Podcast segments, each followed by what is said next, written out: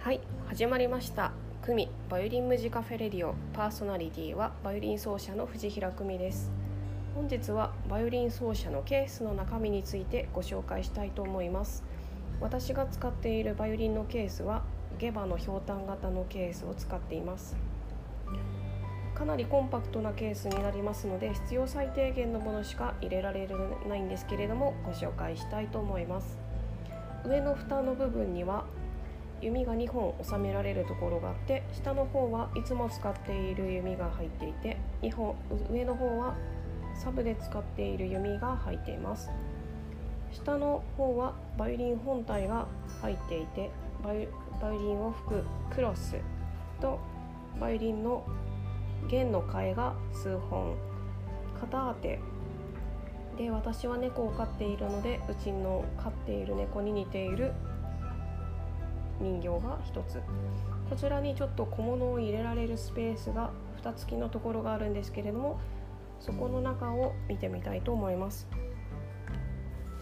こちらはいつも使っている松ヤニが2個入ってます。あと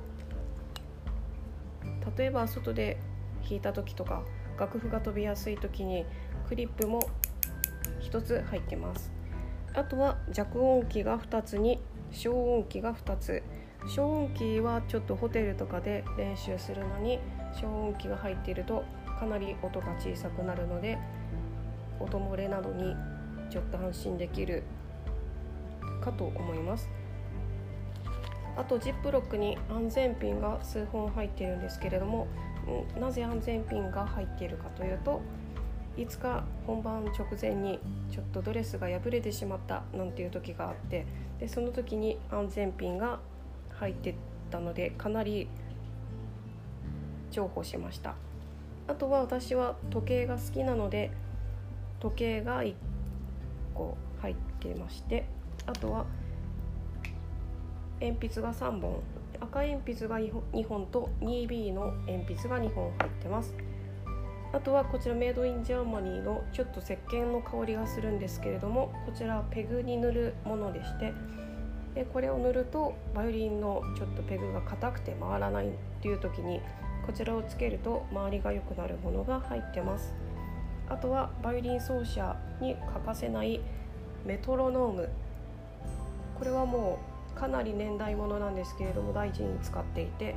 クリップメトロノームというもので成功から出ているものです。これはこう譜面台にも挟むことができてコンパクトだしバイオリンのケースにも入るのでかなり大事に使っています。あとは生徒さんに、えー、叩いリズムを叩いてともらう時とかに使うカスタネットも入ってます。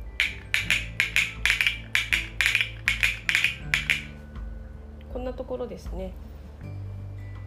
まあ、ちょっと、えー、私のバイオリンのケースの中に入っているものをご紹介したいんですけれども他の奏者さんのバイオリンのケースの中もこう、まあ、遠くから見るといろいろなこうプライベートなものが入ってそうで結構気になったりはします。いつか友達のケースの中身を